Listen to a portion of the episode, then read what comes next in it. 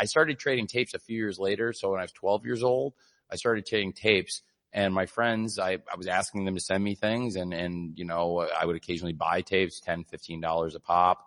I did the HTML for John McAdam in exchange for tapes and John had a very extensive collection. So I got a lot of stuff from him.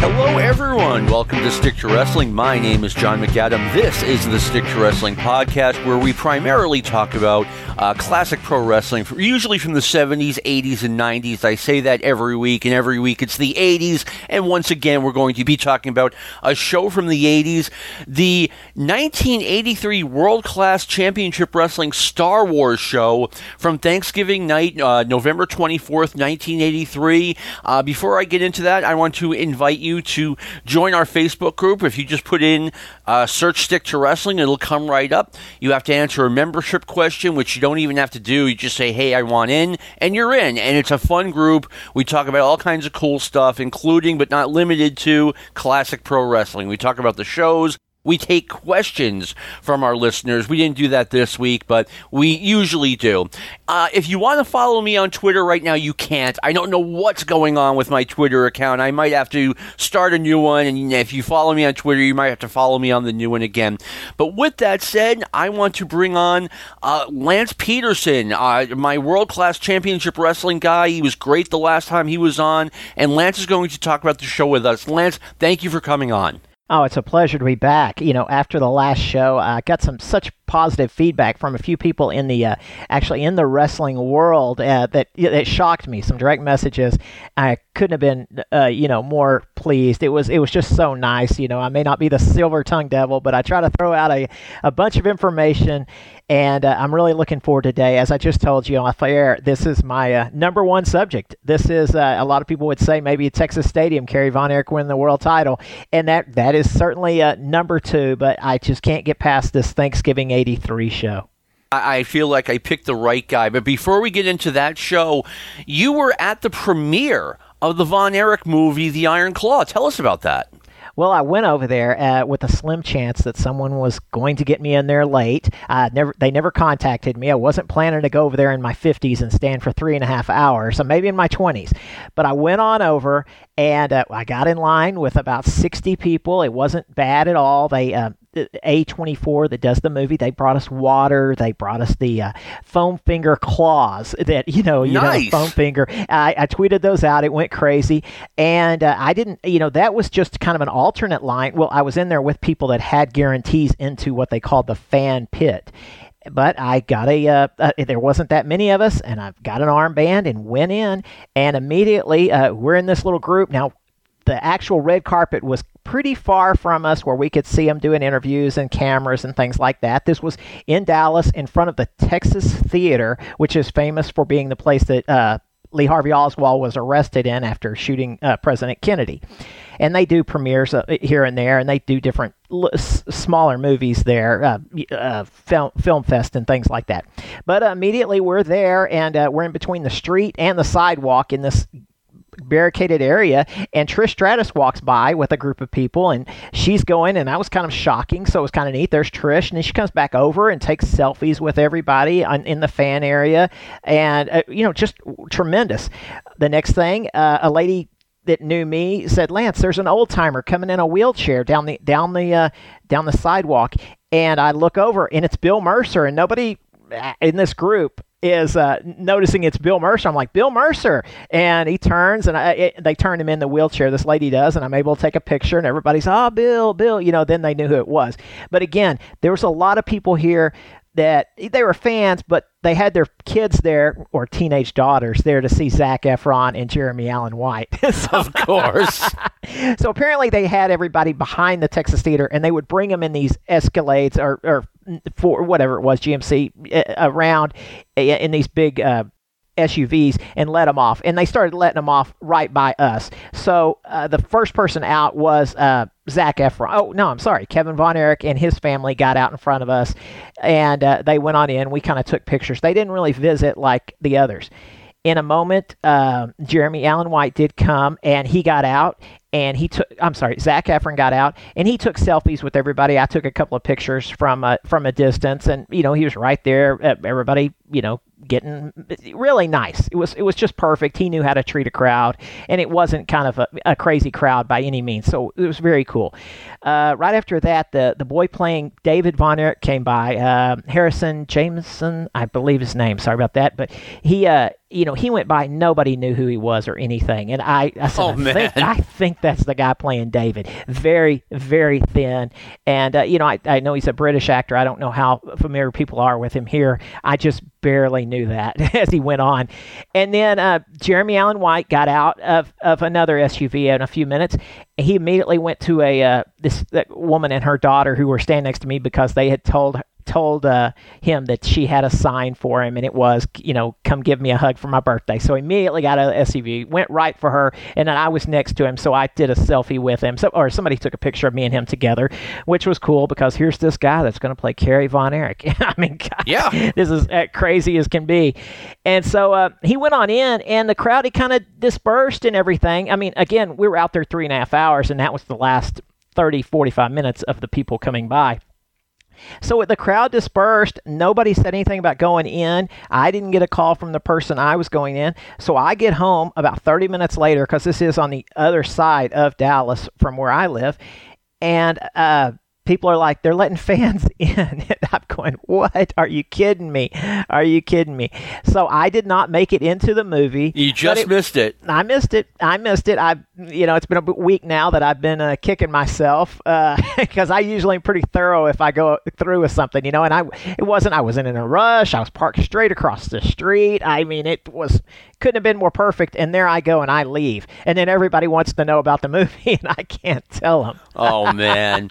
Well, I, it's coming out in a month, and or about five weeks, and I I've gone from you know I'm absolutely not seeing this thing to I'm going to see it. I'm not, I'm probably not going to see it at the theater, but as soon as you can rent it, I will rent it, and we will at least do a segment on the Iron Claw movie. My my curiosity has peaked. At, at least you can say that. it's a weird weekend with it coming out a holiday and then the holiday the following week. So you, I don't know how long it'll be in the theaters. I think it'll do okay on Netflix. You know, those guys have fans the guys playing them, of course, Zac Efron and Jeremy Allen White have fans that'll that'll see their product, and once it's out there, but you know, I don't know how many people are going to race to the theater besides myself. yeah, I, I was kind of like, you know, I'm not sure, you know, exactly who this movie is aimed at. Uh, Ric Flair said a few week, couple of weeks ago that you know, I think the movie came out ten or twenty years too late, and I was like, I don't think there was really ever outside of you know the '80s a time and a place for the for a Von Erich's movie, but apparently, I mean, some you know, I'm not an expert on this, and someone who is thought it was a good idea. Let me say one last thing. Um, I believe that this movie it was written by a guy who grew up in England. He uh, Kevin did not have any input on it, better for better or worse. He um, it looks like he took pictures from social media my pictures, yeah, other pictures, but of course, you know, I do have a lot out there. You and do. wrote wrote the movie from pictures. It that's exactly what it looks like, and maybe a, a shoot interview with Kevin and some other things like that. Some you know uh, newsletters, but you know, as far as the behind the scene things that come up in this movie is completely make believe. You know, uh, I know Kevin has said that about the dad, uh, you know, Fritz's favorite was Kerry, you know, whatever and all that. He did say that in an interview. But as far as, you know, building this movie on just kind of what's thought of, and, you know, Kevin was very concerned about how his dad would look, and I do believe that his dad is buried in this. Uh, for, for better or worse, you know, I, in one way you can say, you know, Fritz was just trying to push his sons into the family successful business and in other ways, you can, you know, look at it. You know, there's two different ways to look at it. And I know a lot of guys in the Facebook group stick to wrestling, which, man, if I enjoy being a part of that. I mean, there's some great guys out there with, you know, we have good discussions back and forth on that Facebook group. I had been looking for the right group for a long time because I really hadn't been on Facebook but a few years, and I only did it uh, for a few groups. And man, there's such good guys out there. I want to give a shout out to. Yeah, same here. I mean, it's it's always a, a good discussion, and it's always respectful. There's, you know, no one's a jerk, and I, I've had to kick out like I want to say three people in like five years, and that's that's a minor miracle if you stop and think about it. So anyway, the the World Class Championship Wrestling they aired the big shows, unlike any other promotion that I'm aware of in, in the United States. You had to wait a couple of weeks, but I mean this was their biggest show of the year, and they aired it on television. You know, unheard of. The WWF did not do that. Uh, you know, Mid Atlantic Wrestling did not do that. But in world class, just you know, they made you part of it. I thought it was great, and it did not affect ticket sales. Obviously. No, it, it's a huge, huge night. You know, um, it had been a incredible few months in world class. You'd had that June 17th International Star Wars. They'd had a July 4th and a Labor Day in in Fort Worth that were just killer. They'd had the big six man at the Sportatorium, that one with the big entrances with the Freebirds and the Confederate uh, jackets and the the uh, Confederate soldiers coming down. I remember that. As soon as I saw that, I'm like the Freebirds winning this match. By the way, uh, I think that they had those Confederate jackets ready in the movie, but I don't think they used them at the last second. I think they thought better of it. But I do know uh, Mike Mills over at my co-host at Booking the Territory did an interview with the guy playing uh, Buddy Roberts, and he did mention that those were, were there, and he insinuated that at the last second they were not used. But I can't verify that yet. but um, you know, one thing too I want to say about the movie, Kevin is on record. You know, he was nice about it. He's like, you know, guys, it's not a documentary; it's a movie. It is a movie. It's Hollywood, and you know, I, Kevin did a one man show a few weeks ago, an interview um, September first here in Dallas at a huge theater. He had a whole series of uh, shows being interviewed on stage, and uh, I think they only did two of them. And um, he mentioned, you know, he he talked about not being a part of it. It was an incredible experience. Fifteen hundred people in this uh, old theater downtown, a, a, a, classic kind of theater. I'd seen Penn and Teller there years ago and different things, and he uh, he was just incredible you know, Kevin did this uh, thing where he came down through 1,400 people to Stranglehold, got on stage. We had a, a long time Dallas local uh, uh, sports anchor who had retired, did the interview. He talked to David Manning first, then interviewed Kevin, came down to Stranglehold through the crowd. It was incredible. You'll see a lot of that on Twitter at the time. You can scroll back through my account. And, you know, he interviewed Kevin up there who, who told some of the same old stories that we were used to, told um, told a few new things. David Manning talked a little, but you know, the passionate people that were there, and they were all passionate and you know glad to see Kevin. Glad to see him in such great physical condition. He did get up and down to stretch once in a while, but he eh, eh, the number one thing was uh, the boys, his boys, Russell Russell, Ross and Marshall, and his uh, niece uh, Kristen had gone to the set and seen the whole situation. They have seen the movie and said, you know, it looks great. Maybe they didn't get it right, which you know that's gonna be tough for me. I'm not putting the movie down uh, because of timeline, but you know I am the guy that you know kind of gets to the nitty gritty of the time. You know, I do like the timeline. That's my number one thing is, you know, uh, how everything happened in world class. Not the behind the scenes that much, uh, uh, but you know what happened in world class. Just like a I've said before, like a Yankee fan follows the statistics of baseball or something. Sure, it, it, totally makes sense. You know, I, I, I, I like to say this about Kevin Von Erich every now and then. Kevin is a really nice guy and he's a really smart guy. And I know this because Kevin, it was a time in my life where Kevin Von Erich would call me up just to shoot the breeze. And, you know, I was able to take a step back and, you know, say, my God, this is Kevin Von Erich I'm talking to. the phone rings and it's Kevin. Hi, Kevin, how are you? And like I said, you know, he, I was like, oh, yeah, you know, I, I went to the show you guys had up in Boston in, in Lynn. I can't remember the name of the place. And Kevin's like, oh, the Manning Bowl. Like he remembers, he's been to a thousand places. I've seen world class once, but he remembers the name of the place. Uh, that's uh, that's great. And yes, I you know communicate with him on on Twitter for years before he kind of disappeared, and uh, it was kind of like, oh my god, I'm, I'm talking to Kevin. You know, I've calmed down now, but at the time it was it's pretty incredible back in 2014 because you know I never, you know, I'm just a fan. I didn't have a lot of connections, but you know, they have met me at shows, and they do now know, you know, that I I have all the kind of the history stuff. Um, yeah, it's just great.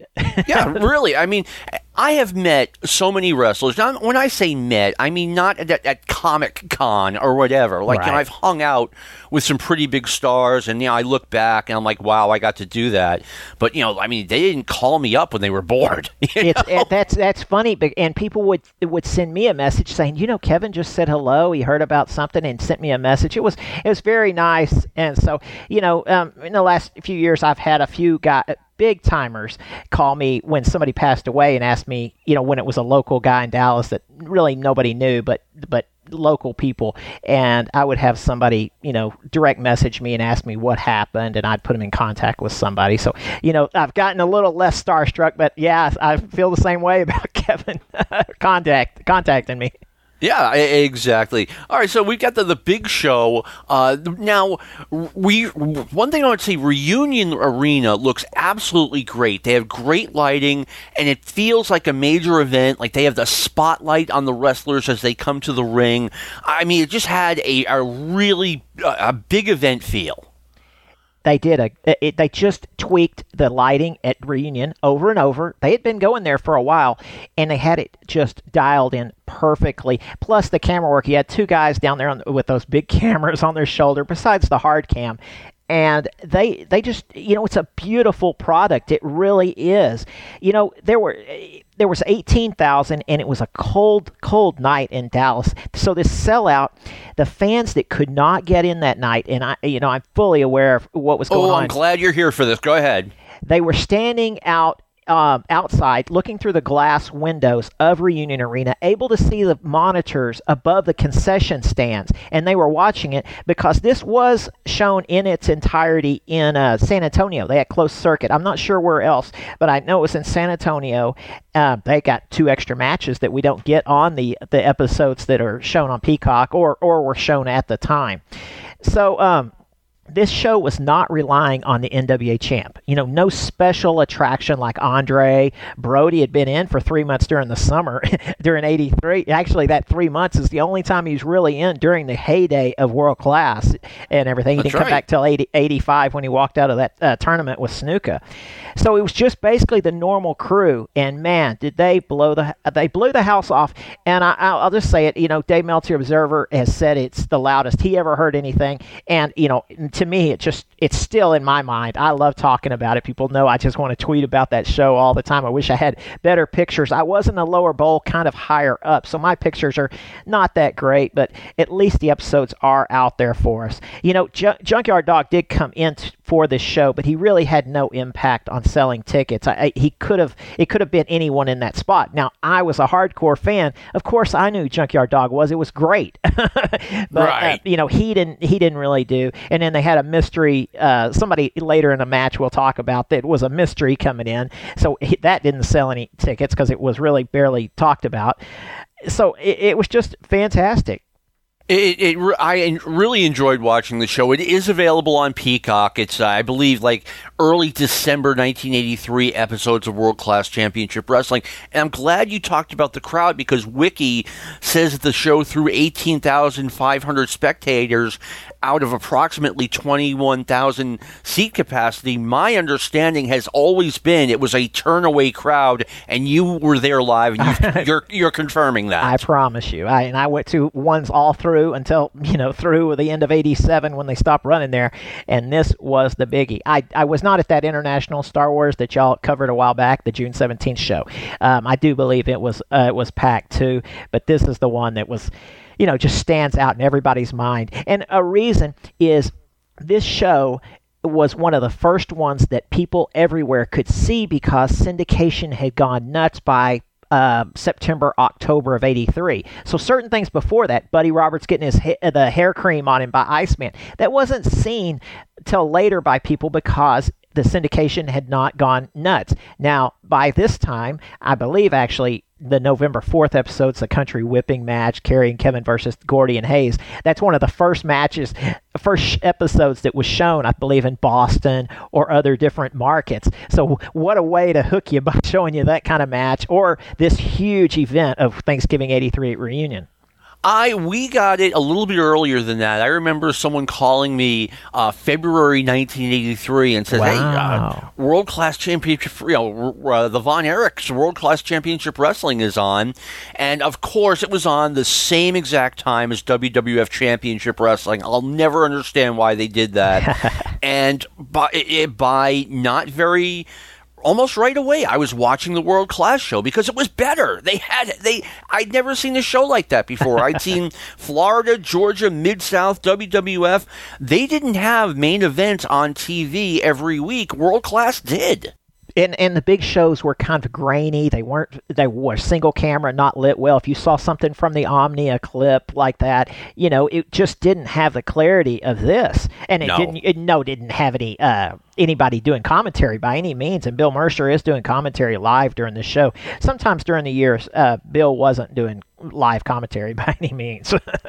Yeah, no, I, I, and sometimes Mark Lawrence got it. So they, they open up with, uh, and hey, every show is an opener. It's Johnny Mantell, Jose Lothario, and Mike Reed defeating Boris Zhukov, Black Gordman, and Tonga John. Uh, Tonga had a big career ahead of him as the Barbarian. Absolutely. You know, about this six man, I guess the noted thing is that they brought Black Gordman in, you know, once in a while on these ho- holiday shows, the big ones, they would reach a little bit for the Hispanic off- audience, uh, just a little, because basically teenage girls were driving this crowd. Well, sh- at that point, all all teenagers were into it.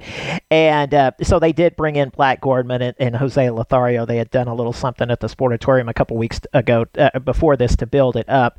And then he. Uh, then they actually had a singles match at Christmas just to kind of get the Hispanic audience in there. You know, you see the crowd on fire during this match. I mean, for a six man opener, it's just incredible. By the way, I do want to say, as far as 1983 pageantry, you know, Ralph Pulley sang the national anthem, and you don't see it on the episode, but they turn the lights down in reunion. There's a disco ball, and they play Celebration by Cool and the Gang. So that's kind of the uh, that's the pageantry. And of course, after this six man, they uh, they do show with Sam Muchnick and uh, Bing, Bing Being Divine in the crowd front row, and they're actually there the entire time. Sam was there, and uh, they were in town for the uh, the St. Louis Cardinals playing the Cowboys on Thanksgiving. Okay, That's that the makes deal. sense. That's the deal on that and stuff. All right, I was because I was wondering what Sam Muchnick and Bing Devine were doing there. Sam, you know, no, was no longer associated even with the St. Louis promotion, but okay, the Cardinals played the Cowboys Thanksgiving, so that makes sense. Yeah, Jose Lothario, I, I looked it up. He's about to turn fifty, like in a couple of weeks. And I remember, like, you know, watching World Class with my friends and going, you know, he used to be a really big star. And they'd be like, nah, no way. I'm like, you know, no, he was a, a top contender for the NWA title in the early and mid 70s. But clearly, Jose has, you know, this is the toward the end of his career here. Yeah, Fritz is giving him respect here because you know if if Jose was wrestling on a show, say one of the early Kamala guys that and he was being you know fed to Kamala, but he was it was respectable because usually it was Jose's fault that he lost. He did something, missed a move, and Kamala took advantage and won the match. So Jose was getting a lot of respect, but absolutely is he a Texas legend? Oh, absolutely. And I remember, you know, watching World Class, I want to say, you know, the beginning of 1983, you know, Michael Hayes had just started there, and Hayes and Lothario go to a time limit draw. I, to this day, I'm kind of blown away. that it, that is some of that early 83 just what you said is crazy because you see a lot of pins the free, uh, gordy is eating pins right and left Mm-hmm. You know oh also you notice nick roberts was the referee for that six man. He he would come in here and there. He'll be uh, the nwa official at the uh, 84 christmas when it, kerry and flair have a thing and he has to come make a decision. And uh, baby Oh, doll remember that. talks about you know him coming in for big shows Yeah, it, it clearly almost felt like it, it felt like uh, that match in 1984 was the precursor of World Class leaving the NWA. I mean, they didn't do it for another year and a half, but it felt like you know, it felt like they were breaking off. But anyway, next is the interview with all four Von Erichs. And poor Mike, I mean, I, I, you know, I feel bad for him. I mean, Kerry and Kevin were two really good looking guys. David wasn't a good looking guy, but he was a big dude. David was like legit six foot seven. Mike is just this average size, not very look, good looking guy. He's with all of his brothers who have a, you know, all have extensive athletic backgrounds. I mean, Kevin played football at North Texas. David played football at North Texas. I think Kerry played track at Houston, and Mike's done none of that. He, he's a little. He he felt. Uh, it felt like he was a little bit embarrassed out there. Absolutely, and I feel it. I still watch it to this day, and I'm I cringe up. Not bell to bell. I do not cringe bell to bell with Mike, and I watch him improve all the way over. I can go on for an hour about him, but on this, but these interviews never get better, and that's yeah. it's a shame. And when he was out and came back, he, uh, you know, if they'd just given him a more of a different look, grow your hair out, do a little bit of this and that, they would they would. Tr- try to uh, mirror him to, to say he looked like his brother David all the time, and that would be on and off through the through his career. But he did improve. He was married to uh, to Buddy Roberts, to Jake Roberts, to uh, Gino through the years on house shows, and they worked with him. Uh, Jake Roberts did. You can I can see what Jake Roberts did sh- helping Mike. I really can. Buddy, just gosh, Buddy's so selfless. He just did so much for them and they never stuck really Mike with Terry Gordy. They're hardly ever in the ring together. Uh, but it's uh, but the other ones did a lot for Mike. Yeah, they did. And, and, Mike, it was one of those guys. I mean, well, let's talk about the match first. His debut is against Skandor Akbar, and Mike, I thought he got a really good reaction coming out. Like it wasn't like the fans were rejecting him at all. By no means. He had already done a couple of uh, uh, b- uh, things building up to this. And Mike, uh, whatever you want, I know he's smaller, uh, and I know some of the guys are smaller now in AEW, but he was a tough son of a gun and knew how to sell. I mean, he is tough. They throw him out of the ring, he splats on the ground, he's back in there. He knew how to sell. You know, it's just that his debut match is under the microscope like no other. I mean, here we are, the hottest a territory could be, and here he is.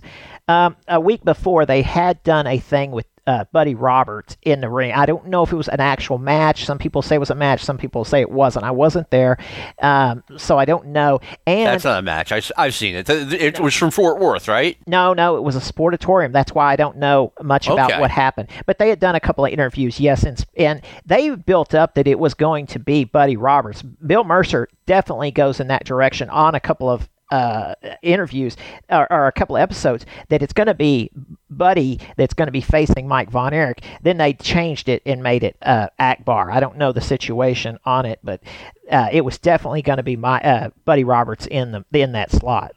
I mean that that would make a little more sense. And I'm reading right from my notes. This is not the show to debut Mike on. Um, oh, I think it was just you know it, it, was too the shoes were too big for his feet, and I personally thought you know I mean uh, Fritz von Erich and Eddie Graham were good friends. I, I, think Mike should have been out in Florida for about a year wrestling as Mike Adkisson, and you know just get him some seasoning before you give him all that spotlight. Yeah, that that makes uh, complete sense. It you know I Mike it's finally by Texas Stadium '84 in the six man where I see Mike uh, comfortable, and from then on he's working with Gino. It's just Gino's such a I would say a good soldier for world class, and that's the way. Uh, it, it, that's just the way I see it. He did so much for Mike, but it's not then because Mike has this match. He doesn't have another match till the Christmas main event at Reunion Arena is his second match. you know, and and I you know I look at that that thanks that Christmas card as a way let down show. I was not at that one. That'd be the last reunion show I would miss, and I look at it going, oh, this this Thanksgiving is just so much better. This was a really good card, up and down. Uh, and this match, you know, Skandor Akbar against Mike Von Erich on paper, that does not sound like a good match, but it was not awful. This was not trash. They kept it short and simple, and to me, that's the smart road to go down. Right. Akbar goes for the whip, uh, and he's in the corner, and uh, I see David Manning whisper to Mike, "Go do it now." You know, as far as uh, roll uh, Akbar up, and so it's it's great. Uh, it, you know, it's a it's a Von Erich victory, and this is a Von Erich Love Fest show. By the way, I don't want to. I'm not. It was gonna, a Love Fest promotion. it was. It was. I mean, you know, then there was nothing wrong with it. It's just, you know, they were, you know, it, it, it was a Superman movie and they were Superman. they gave us so many through the years. They gave the fans back t- on this the main event in this show, the Kerry Wing the title, the hair match. They gave the fans so much uh, satisfaction. Sometimes today's world, you know, you see the heel go forever without the the good guy getting it, but you know they gave us so much back as fans.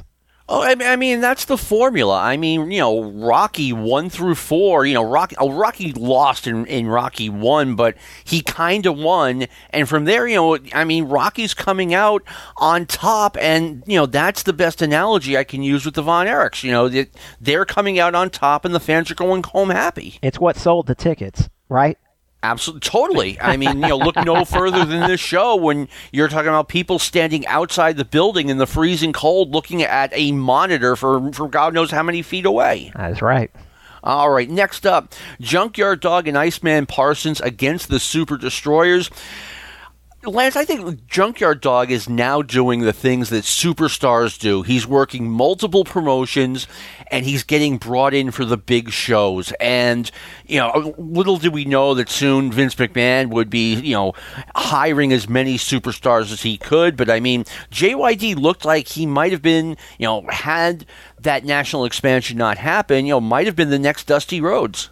Sure, that makes complete sense, man. I was down there ringside at the beginning of the match when they were signing autographs with my Junkyard Dog Pro Wrestling Illustrated poster, holding it up. You know, I was down oh, there. Oh, not smart. Uh, oh man, I was trying. You know, I, I, because I knew who he was and stuff. You know, the match is is just fine. The the Super D's, you know, the Irwins doing the Super D's is fantastic. And just to note, there's a match in early '84 where it's Ice and uh, Andre versus the Super D's, and you can just see that it's just the classic Andre Andre coming into a promotion tag team match, and I, I always push that one. I think that's great. But you know, Ice is carried out, got his head uh, ran into the post. JYD carries on. Uh, Ice is back in with a bandage, and then uh, one of the Super D's holds Iceman while uh, uh, Akbar lights him on fire. And, you know, Iceman, there he is getting, besides the hair cream deal and this fire, here he is. He gets two of the biggest spectacles of 1983 involve Iceman. It's uh, it, it was just so great live, and it looks fantastic on the episodes. Uh, they brought Iceman in with a vignette where they talk about where where he got the name Iceman. He said he used to deliver ice in St. Louis, big blocks of ice to people you know who didn't have uh, electric freezers or refrigerators. And yeah, that was a thing back in the day.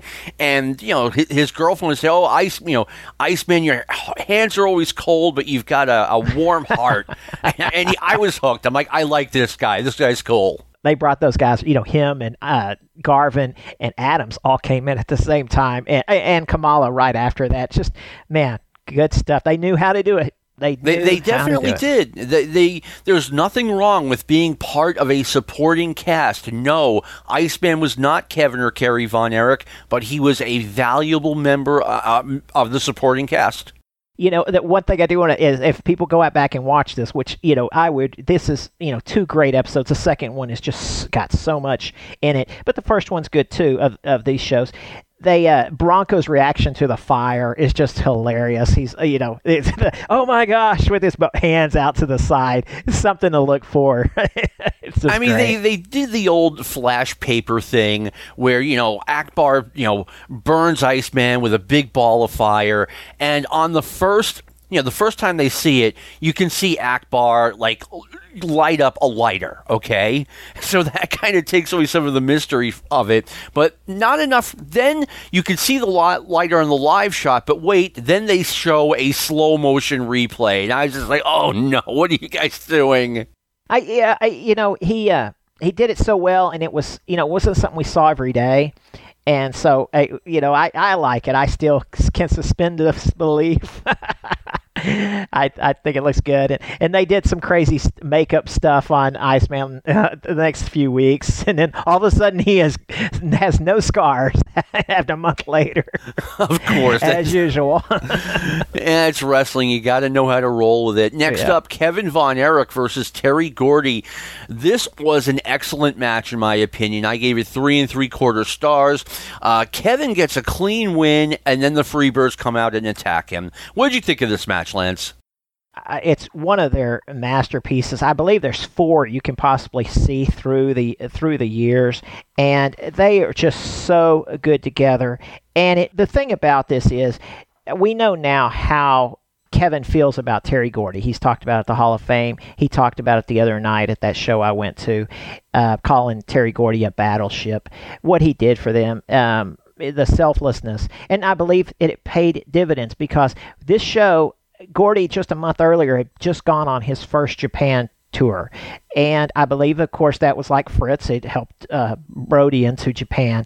And so the world was getting ready for Terry Gordy, even though, you know, he'd already done huge things in the Omni and things like that. But now he was going to be going overseas and he was a force to be reckoned with. But he does eat some pins throughout 83. And this is not the, t- it's, this is maybe the second of the, of all the matches with Gordy that, it, that they had. I did go back and look at those a while back to see what I could say was the best Gordy Terry uh, Gordy Kevin match.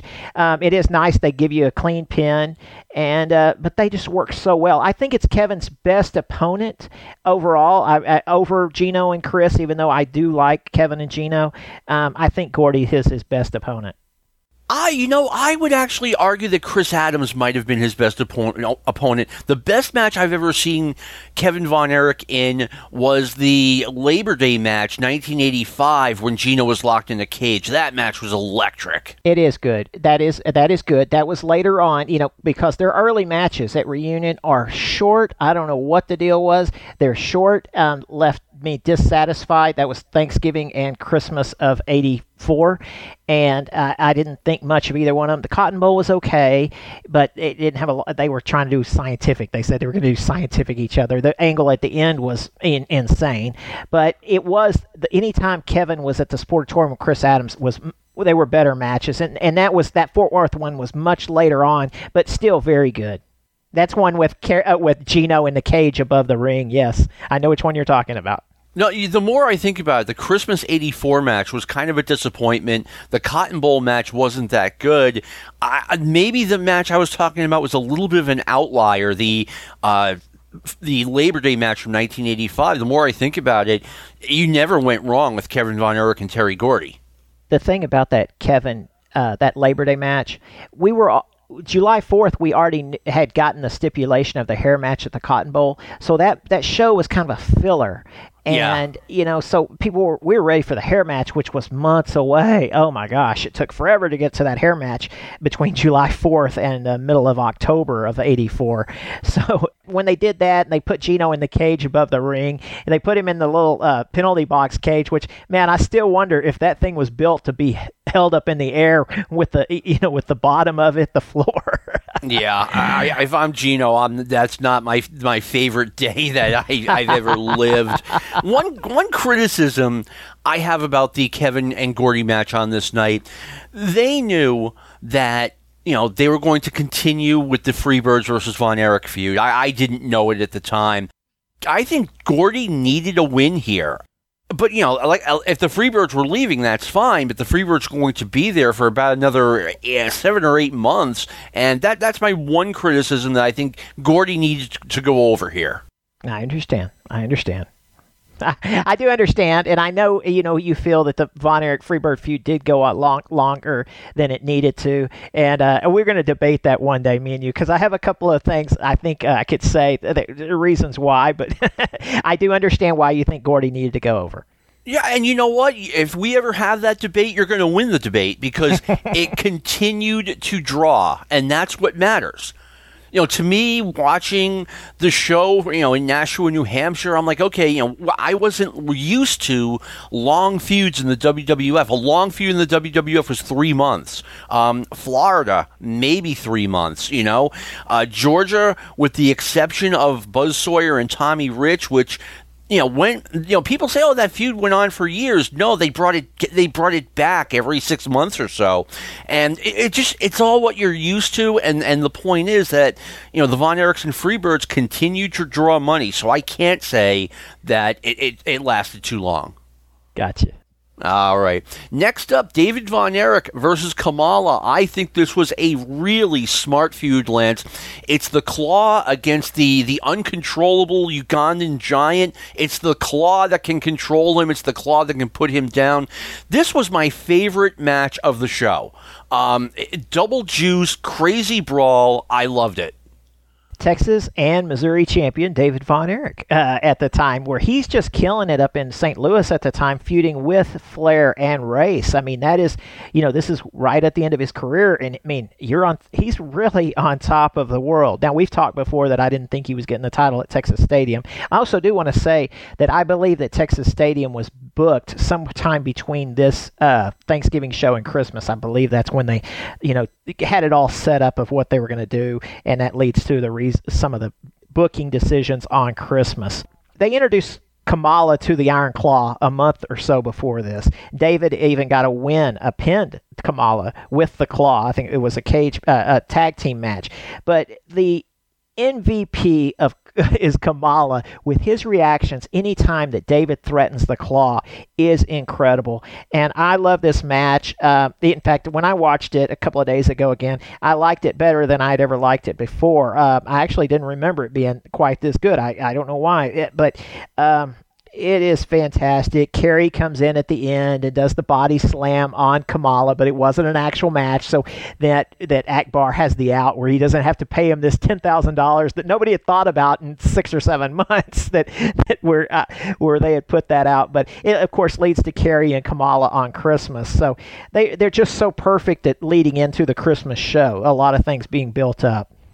Yeah, I mean that's the thing with with wrestling, especially at that time. At that time, you know, it's not like baseball or football where you know everything leads up to the Super Bowl and bang, we start over six months later. Like you know, the Christmas, the uh, Thanksgiving show has to lead to the Christmas show, has to lead to the show after that, and they're doing a really good job here. Let me uh, let me jump in right here because there's a match that you don't know about that happened on the card, and that is the mystery newcomer.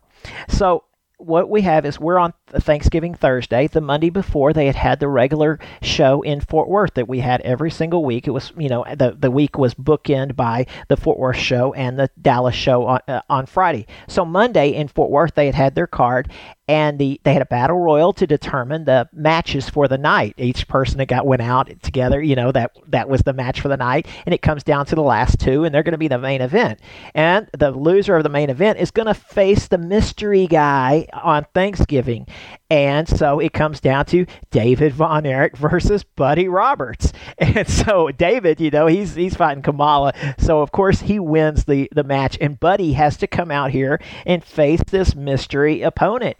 And the, Buddy comes out to the debut of Bad Street USA. That's the very first time that Bad Street USA was played as an entrance for the Freebirds was here at this Thanksgiving 83 show and stuff. The uh, the the uh, video would I be did for not several more know months. that. I, I don't remember seeing the video until the 1984 Texas Stadium show. Yeah, it was shown on the week before the Thanksgiving. Uh, before the, it was the weekend of the the May fourth show, the uh, the the Texas Stadium show. They had a retrospective show, and that's when they did show the video. The video was shot right at St. Patrick's Day of '84 and stuff. They had the the Von Erichs, I mean not the Von Erichs, the Freebirds, and the production crew all went to this club that's right, I mean a mile from my house, and uh, they they met there. They auditioned to see who they who the tough guys were, and then went and filmed the video the next day or so. Uh, so, anyways, that's uh, but the mystery opponent that Buddy Roberts faced was the brand new Missing Link, who could not have been the missing link for more than maybe two and a half months or so. The magazine articles came out after this, still had him in Mid South. They had come up with some name that he was Max, the missing link. There's a Max, story there. yes. They never used that in World Class at all. By the way, they never used the Freebird rule in in World Class either. That was always a you know a Bill Watts thing so they have the, the Buddy versus Missing Link. It was short. Missing Link doesn't understand the headgear that Buddy has on. Now, Buddy had wrestled a few times bald, uh, but he he did uh, you know would come to the ring with the wig, put it on the ring post, and do a match bald. And I don't even think that episode is on the network. I believe that's one that's not on there, but he did do that. But he goes back into the headgear and his hair is growing out. So when Missing Link pulls off the headgear, Buddy runs up the aisle, and you can see a black kind of crew cut growing in, and like two pieces of tape that were holding the wig. And he runs up the aisle, and the Missing Link's uh, there with the headgear. I think he starts bataramming it or something like that. He was not with uh, Akbar yet at that point and stuff. Okay, But, uh, I, I know World Class kind of upgraded the missing link from what he was in Mid South, and it's funny. Buddy lost his hair. What uh, June seventeenth, nineteen eighty three, Yes, and yes. it's how many months later? Six months later, and he still only has a crew cut. That was only that was pharmaceutical grade stuff, you know. Ah, That's good what they point. said. That is what they said. I mean, I, I- remember when Iceman finally got the headgear off, and Buddy is as bald as a cue ball, and me saying like, "What? His hair is never going to grow back. What's going on here?" Great, just Uh, great. We never got, we didn't get that kind of satisfaction for Gino and Chris after the hair match. We hardly, we didn't get a, a fully bald, you know, view of them ever. You know, they had grown their hair back and everything. If you weren't there, My Bowl- understanding was that was a Gino and Chris thing that they would not leave their condo at all uh, for months after that hair match, uh, unless it was just to go go on the road and they would wear hats. Like they were Hats, not going to let anyone see them bald. yeah, yeah. All right, next we have a red hot feud, one of the best booked feuds I can remember. Chris Adams against Jimmy Garvin. I mean, just Sunshine did the best interview I've ever seen in wrestling, where uh, Jim Garvin sides with his new valet Sunshine. By the way, we have two women only known as Sunshine. One's only known as Sunshine. One's only known as Precious. And you know, J- Jimmy picks dumps Sunshine in favor of Precious, and Sunshine does an interview that's just out of this world. I mean, we're talking De Niro level acting. Dan Bynum, who produced that, uh, you know, he was part of the production crew. I want to ask him if that was done in one shot because it's he, he is active on Facebook and a- answers questions here and there. Um, it is such the emotion uh, that she shows in that. And you know, I was I have a note here that I was going to say now for the draw of the show because honestly, I believe that she was, and people just don't uh, wouldn't understand this, is the third biggest draw of the show. the The cage match main event was was the the draw. David and Kamala, big. I mean, Mike. Yeah, we cared about Mike coming, but Sunshine, Sunshine to this day, you know, is is somebody that a lot of people on Facebook they they connected with the girl. You know, done wrong and stuff. Uh, just incredible. She made this impact she's such a draw, you know, and I've kind of pushed her online as far as pictures and things like that that I pushed out there. And then when they did that Tales for the Territory uh, episode, they actually did a you know five minutes on Sunshine, and I thought, well, maybe you know I had a little to do with that with a couple of others. Uh, Vinny, who runs a big uh, uh, uh, website for Sunshine for years and years, you know, we we keep her Wait a minute, out she has there. a website? No, no, he keeps a, a Facebook group. I apologize. No, no, no. Oh, There's no contact. No contact. I'm sorry. I didn't mean that. I just mean that we've kept her name out there uh, alive uh, with Yeah. our pictures and things like that. Uh, at the, uh, by the way, at the Kevin show, the interview a few, from a few weeks ago, David Manning. th- th- Somebody asked about Sunshine. They had done a Q and A thing where they were reading questions and asked about Sunshine. David Manning said, "We all wish we we could talk to Sunshine."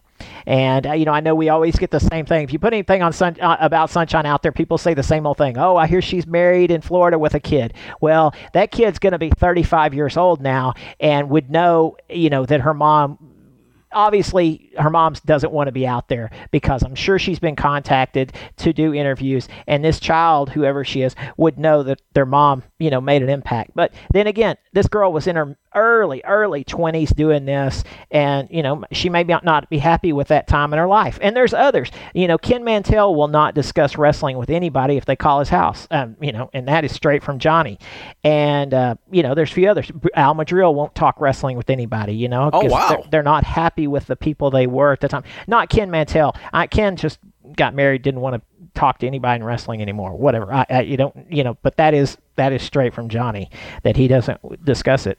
I mean, for, uh, from my understanding, over 30 years ago, Sunshine just disappeared and was never heard from again, and just kind of wants to leave this part of her her life behind her. You know, she, you know, I don't know if anyone knows how to contact her, but you know, I, I obviously she wants to be left alone, and I respect those wishes. I mean, it's the way some people are. You know, you, okay, this was my life you know 40 years ago, and I'm done with it. Yeah. That um, you know, a lot of people still connect with her so much. Um, that was it was so hot, and it went on. I mean, she's the she's in this big show. She's in the Christmas big show. She closes Texas Stadium. She closed the Texas Stadium '86 in the mud uh, mud match with Missy. She is kept front and center. Uh, it would come uh, up and down depending on if she had somebody. I, when she was managing guys and she didn't have a woman to good to go against, it wasn't that great. But when she had the home runs, uh, that she was a home run. Precious was a home run, and Missy's a home run. You Oh, know, yeah. and stuff. Baby doll came into herself later, and she wasn't. She was only in Dallas a few months, and you know that wasn't. It wasn't what the others were at the time. No, Sunshine, you know, had disappeared. They brought in Stella Mae French for a while, and I, actually didn't enjoy that. Although, if it draws, it draws. This was another really good match. Chris uh, does a super kick that is just amazing. Uh, Precious trips Adams. Chris kicks out, and then Sunshine interferes. Uh, and then uh, Adams gets the pin, and he is the new American champion. And Lance, I mean, I'm used to there being big pops in world class championship wrestling. This was a huge pop. She gotten some revenge. She told uh, in that press conference she knew she knew his weakness. She had given the tapes to Chris Adams, but she knew his weakness. And there you go. He get Adams. I mean, uh, Garvin's whipped into the ropes, and she grabs his hair, and he goes down. That was his weakness. They don't say that on TV, but that's you know that part of where she said she knew his weakness. Um, she got her revenge and they go from there because their Halloween breakup that is is, is on the episodes and stuff. It actually was on a Fort Worth show, but they they have it on the syndicated show.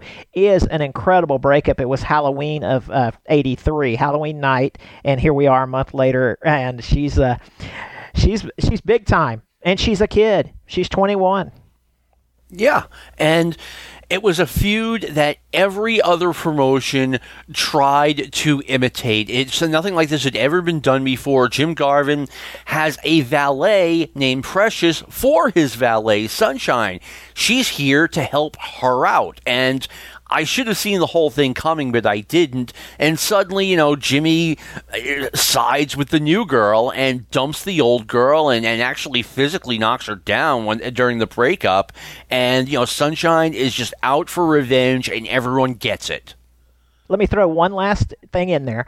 While Garvin and uh, Precious, you know, had moved to the area, obviously being married, and when they came to the area in the in March of '83, they actually rented Gary Hart's house.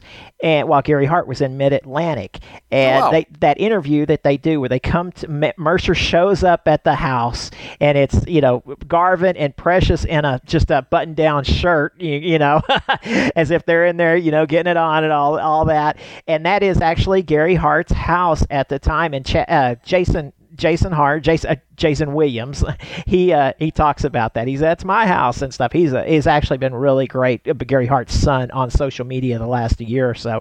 He's he's said a, a few things, and it's funny because Gary Hart's real name is Williams. So the Williams were uh, renting from Garvin, who was really like the Williams also. Yeah, and you you brought up a good point. I mean, you know, right after the breakup, uh, Bill Mercer goes to Jim Garvin's house, and Precious answers the door with you know, only wearing this men's shirt that's barely buttoned, and then Jimmy shows up wearing a towel in a panic, saying, "What are you doing?" Mercer, I can't believe you're at my house. I mean, it's just tremendous.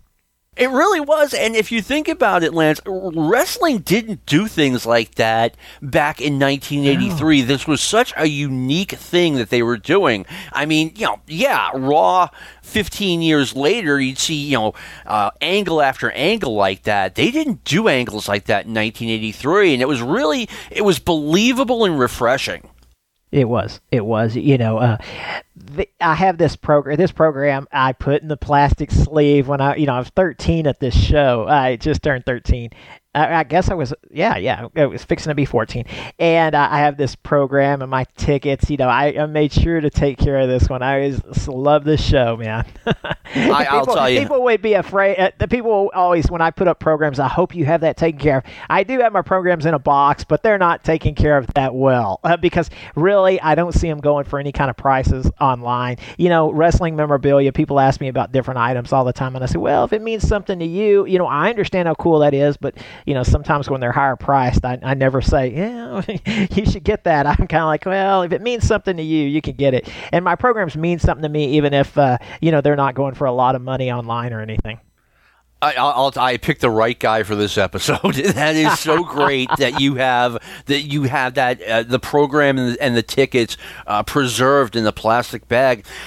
Lance, I was able to find the cage match with Kerry Von Erich and Michael Hayes on YouTube. I could not find it on Peacock. Could you find it? Yeah, what it is is, and and, uh, and more of it's on there than I even remembered. It's on the episode, which is a again, it's the episode that aired the weekend of the first weekend of May of 84, the weekend that they were trying to get you into Texas Stadium. They did a okay. retrospective, and that's where you'll see the match. You do not see the entrance. So let me tell you about the entrance, okay? Because yes. this is the first time in the area we have seen a cage match since Christmas. I think they'd done one in San Antonio or something, but the cage, we, we just didn't see cages, and that's why, you know, cages were so wonderful back in the day because we didn't see them every day. You know, it's still a cage match. You know, it's just mm, brings electricity to me and everything again, this is so th- they didn't show this. I don't know what the situation of why this didn't air. I really, I really don't because it's quite the spectacle. You know, the loser can't wrestle in Texas for a year. Uh, they because the Von Erichs live here, they weren't going to make out like you know they were going to have to leave the state. And I'd seen that done before. They had done that uh, in previous times where they you know the the Von Erich didn't have to leave Texas; he just couldn't wrestle in Texas and stuff. Lance, let me say this: that I thought that was a really, really good detail. That you know, Kerry he just can't wrestle in Texas. It's not like he's banned. You know, he gets brought to the Oklahoma border and he can't come back for a year. Yeah, exactly. It was uh, really cool how they, they made sure to put that in and stuff. So they the match, Kerry comes to the ring, gets on the mic before he gets into the cage, and they play that "Hey, hey, hey, goodbye" that song. You know, da da da. You know, I, I know you know the song from many years. So they get everybody hyped up. I mean, the place is just electric. And so then we have the whole match and stuff. And I mean, it's just peak territory heat. You know, um, during the match there's a uh, Michael Hayes pulls off his ace bandage that he had wrapped around his knee. Now let me tell you what we didn't have um, weapons uh, much in world class. We had uh, cowboy boots getting hit with cowboy boots. Usually, Freebird's hitting the Von Erichs with cowboy boots. Otherwise, and, they did do the leather uh, the, that match with the strap, but you didn't see people coming in with any kind of baseball bat, boards, anything like that. So this this ace bandage, and he's got Kerry in the cage using this ace bandage. I mean, come on, if you're you're letting suspending disbelief, I mean, you're you're concerned right here and everything. And there was, you know, this was 1983, and we're having fun. You know, I knew it was a show from day one, uh, but still we're having fun with it.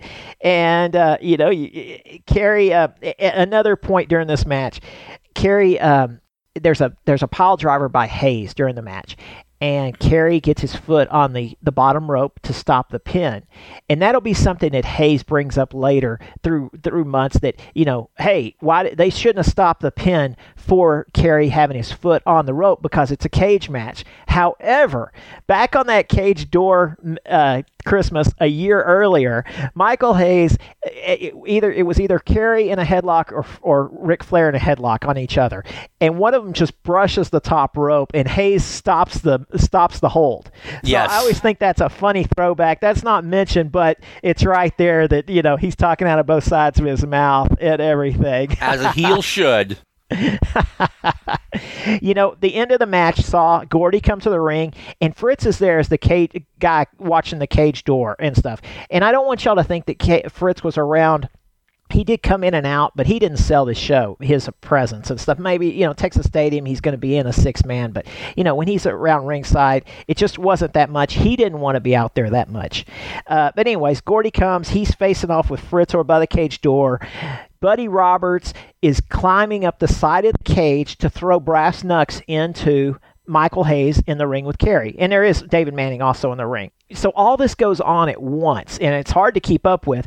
But uh, Hayes gets the brass knucks, ducks, and misses them, while Kerry's picking up the brass knucks. Buddy, instead of climbing back to the floor, climbs up to the top of the cage in the corner, and he's standing up there.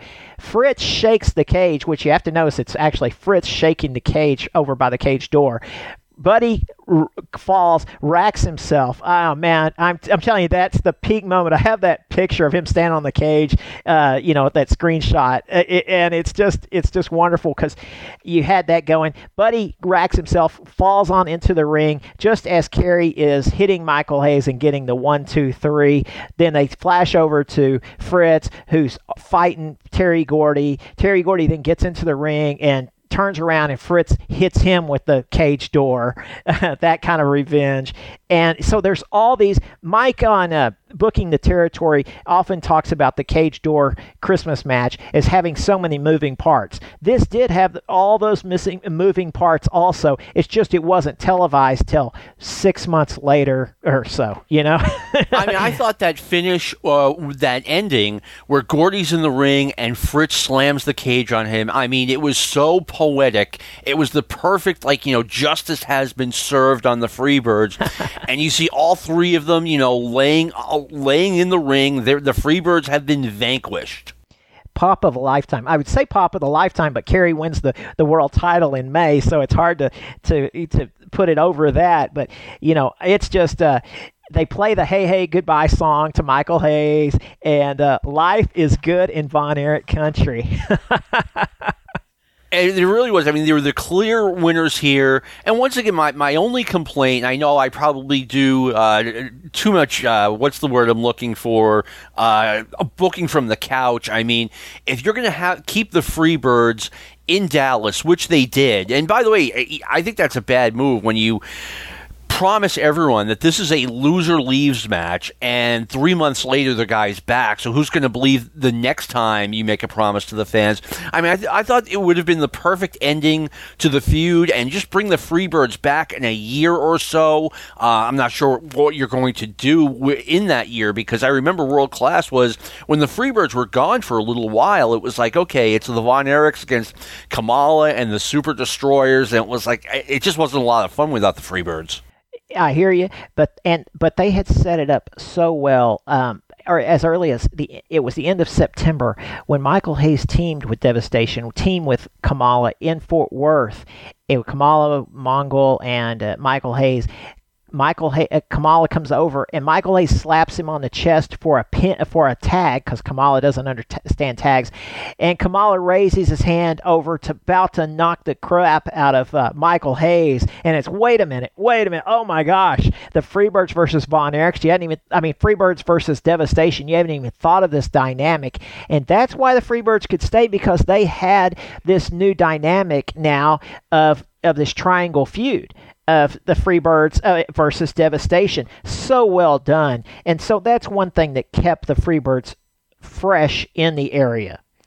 And when you know they brought in Killer Khan and Killer Khan turned on the Freebirds and, and sided with Devastation, I actually liked that uh, that they did that triangular feud. You know, the Freebirds are feuding with the Von Erichs and Devastation, and the Von Erichs and Devastation don't like each other. My only thing, and maybe this is you know too smart fanish or whatever, is that for to me it's hard to you, don't to me you don't want the fans cheering for Michael Hayes and Terry Gordy one night and then a week later you hate them when they're f- fighting the Von Erichs. I think wrestling it, that feels more like a, a, real sport to me, so that part of me likes it. But the wrestling booker in me is like you, you wrestling needs to be kept linear. You have the good guys here, the bad guys here, and the sides never. There's no middle. I understand where you're coming from, and I I remember at the time it was kind of weird, and it was that's why it was so great when Terry Gordy. Uh, it, became a, a, solo. You know, they they left and went to the WWF, and Gordy immediately came right back and feuded with Killer Khan, and you know people were so ready to cheer him. Uh, that was, and they have that great Thanksgiving '84 um, Texas Death Match. You know, one thing I want to say is you know, we, I concentrating on the Von Erichs winning these matches, but you know, if you're not that big on the Von Erichs and everything, watch the heels during this show uh, in the big matches and see what they're doing. The work rate, you know, I know we didn't talk work rate back then. It was how exciting no. it was, but watch how they did. Um, you know, the, the the heels were so so great. Um, I want to say this uh, because Hayes lost. You know, um, a week later on December second at the Sportatorium, they had to they had a six man, and it, because the Freebirds had to defend their their six man title, and it was Gordy, Buddy, and Ric Flair defending against the Von Erichs, and Flair loses to David.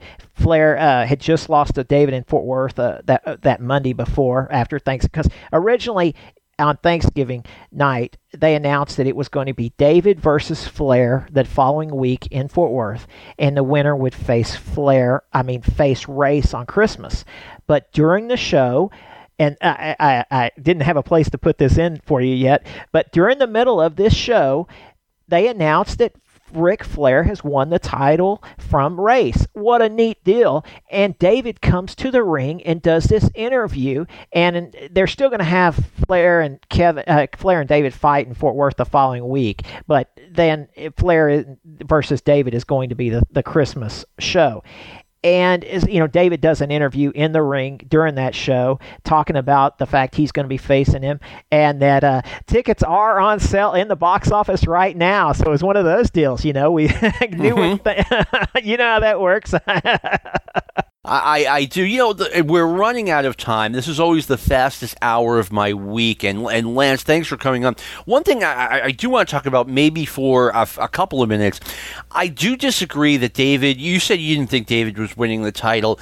The way I saw it is that the promotion had kind of booked itself into a corner where David almost had to win the title or he was going to lose all face. So I, you know, was he promised the NWA title? Is the big question that's been out there for 40 years.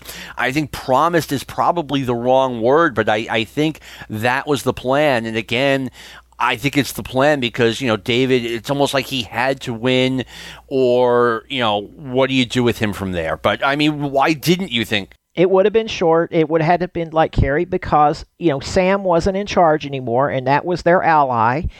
And they they had they weren't going to go with anything but Steamboat and Flair at the Meadowlands. Yeah. Hey, I've talked about this on the show before. I mean, I am driving to the Meadowlands, you know, not knowing who the NWA champion wow. was or what match I was going to be seeing, but it all worked out. And I agree. It, I think David would have gotten it, but it would have been short. And, you know, j- just like what Kerry got. And I think David, you know, I, I'm the number one guy who thinks David Von Erich would have had a huge career had he not passed away prematurely. The secret was he was well liked by the legends early on. They all, and that's why he's so well talked about. You know, his matches with Garvin are not that dynamic compared to Garvin and Adams, but he had something. He could work with anybody. He he was, you know, and and they liked him a lot. And I think that we would have thought of him on that Terry Funk level. I really do. If he had lived and you know gone through everything, because I think he would have traveled. I don't think there would have been any way for him not to have traveled. I think maybe some of that was because he had lost a child here early on, and is and I and maybe that got him out on the on the road a little bit more, and the whole Florida thing. Because at Florida, boy, that taught him a lot going to Florida, and he comes back and he is all about the personality. He is he now on the microphone. He is incredible compared to the others. But honestly, as a teenager, I didn't care about the microphone. I went bell to bell. Um, and and that's a lot of people look back on that as how you know all the interviews are not that great and I know mics are are tough to watch you you get that funny feeling when Mike's having an interview you you just worry for him but they were selling the tickets and you know, it all worked out. I, I, have always been a defender of you know Bob Backlund's interviews until about the beginning of 1983. Bruno Sammartino, Kerry Von Erich, Kevin Von Erich. They're the straight man. They go out there and they speak to you on TV the way Tom Seaver would, the, may, the way Magic Johnson would, uh, the way Guy Lafleur would. You know, just toned down. And it's the bad guys that are supposed to be the weirdos out of control, bragging about everything. So I, I've always, like I said, I've always been a fan of, of Kerry and Kevin's mic work. I know Ke- Kerry had a few moments every now and then where what he said didn't make sense, but I mean, I, I get the genre of that interview. Lance, thank you for taking the time and coming on. I really appreciate it. I couldn't have liked it any better. It was just wonderful. You got to, my number one subject. I think I threw everything that I could at you. Uh, it was wonderful. And again, I appreciate all the guys on the Facebook group. Um, it's just been fantastic being a part of it. Well, thank you again. And you, like, I mean, I got really lucky picking you for this show. I had no idea this was like your event. So thank you again. I want to thank Brian Last for giving me uh, this forum on Stick to Wrestling. I want to thank Lou Kippelman for all of the great work he does producing this podcast. This has been a production of the Arcadian Vanguard Podcast Network. Go Vols. Let's have a miracle against Georgia. This concludes our podcast day.